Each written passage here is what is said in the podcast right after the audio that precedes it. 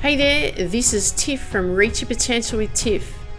What we do here is we build the belief and courage in you to go after your big dreams in your life. We develop the mindset, the strategies, and the habits to bring out the person you are destined to become. Listen up, take notes, let's go.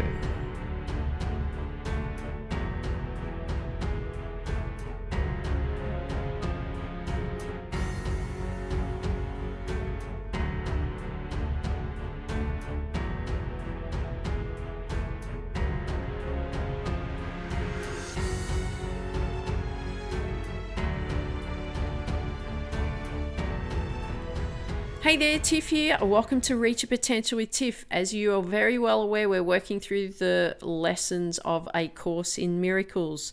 So, what we're going to be doing today is we're going to be working through lesson four. So, as we're working through the lessons, some of them become more detailed.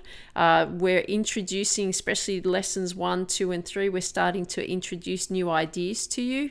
And now in lesson four, it requires a little bit more uh, work to it, but not not too much that it's going to el- overwhelm you in any any way. And remember, do these in your own pace. Do not have to rush through these. Take your time working through these lessons and practice these lessons. It's so so important that you practice these. This is where you are going to benefit from them. Now, the theme for this lesson today these thoughts do not mean anything. They are like the things I see in this room or on this street, from this window, in this place. These thoughts do not mean anything.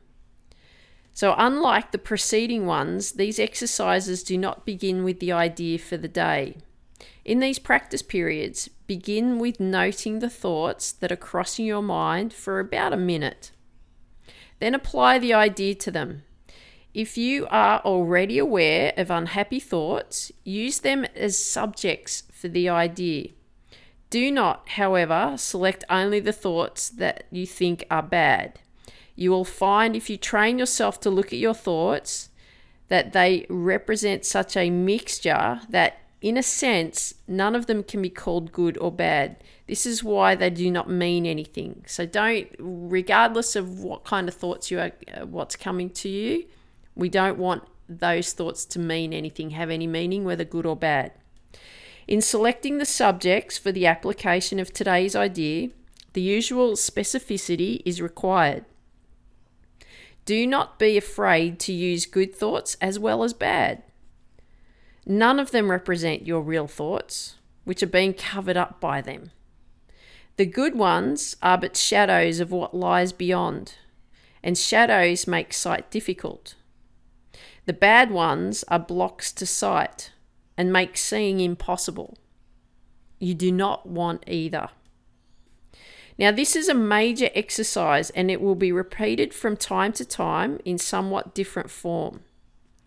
The aim here is to train you in the first steps toward the goal of separating the meaningless from the meaningful. It is a first attempt in the long range purpose of learning to see meaningless as outside you and the meaningful within. It is also the beginning of training your mind to recognize what is the same and what is different. In using your thoughts for application of the idea today, identify each thought by the central figure or event it contains. Here's an example.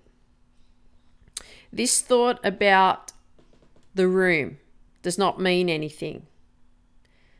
This thought about this street does not mean anything. This thought about this car does not mean anything. This thought about this microphone does not mean anything.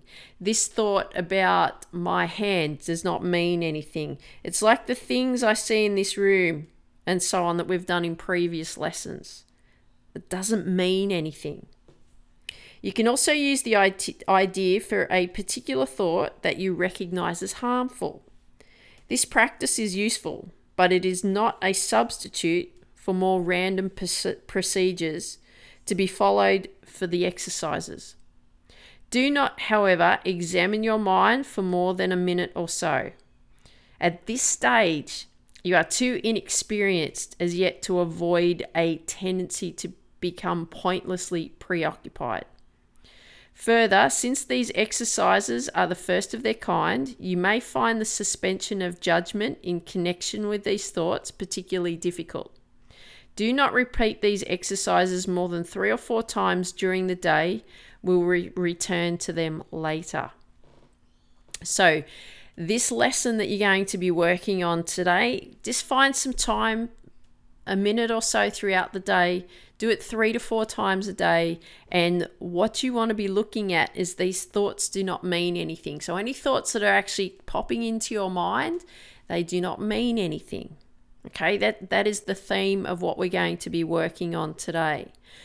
The thoughts do not mean anything. Enjoy your lesson. Look forward to seeing you on the next one.